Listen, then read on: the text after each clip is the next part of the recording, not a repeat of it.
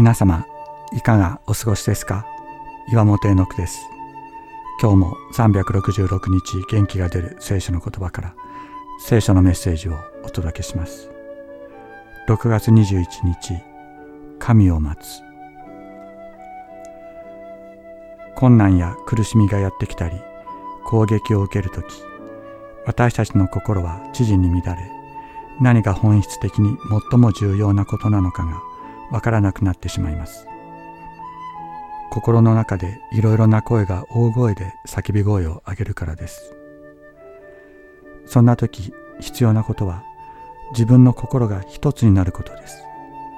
分裂した心のままでは何が大切かがわからないからです。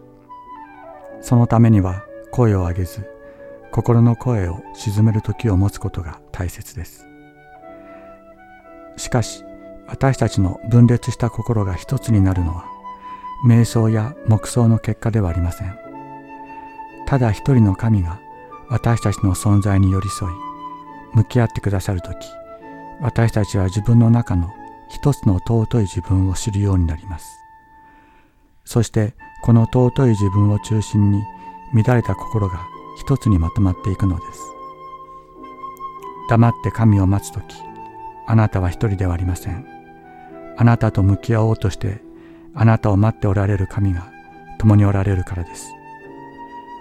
大変な状況で時間を取ることが難しいと思われる時少し時間をとってこのお方を待ってみませんか？あなたを待っておられるお方と出会うことができますように。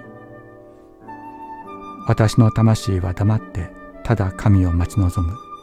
私の救いは神から。詩編62編一節。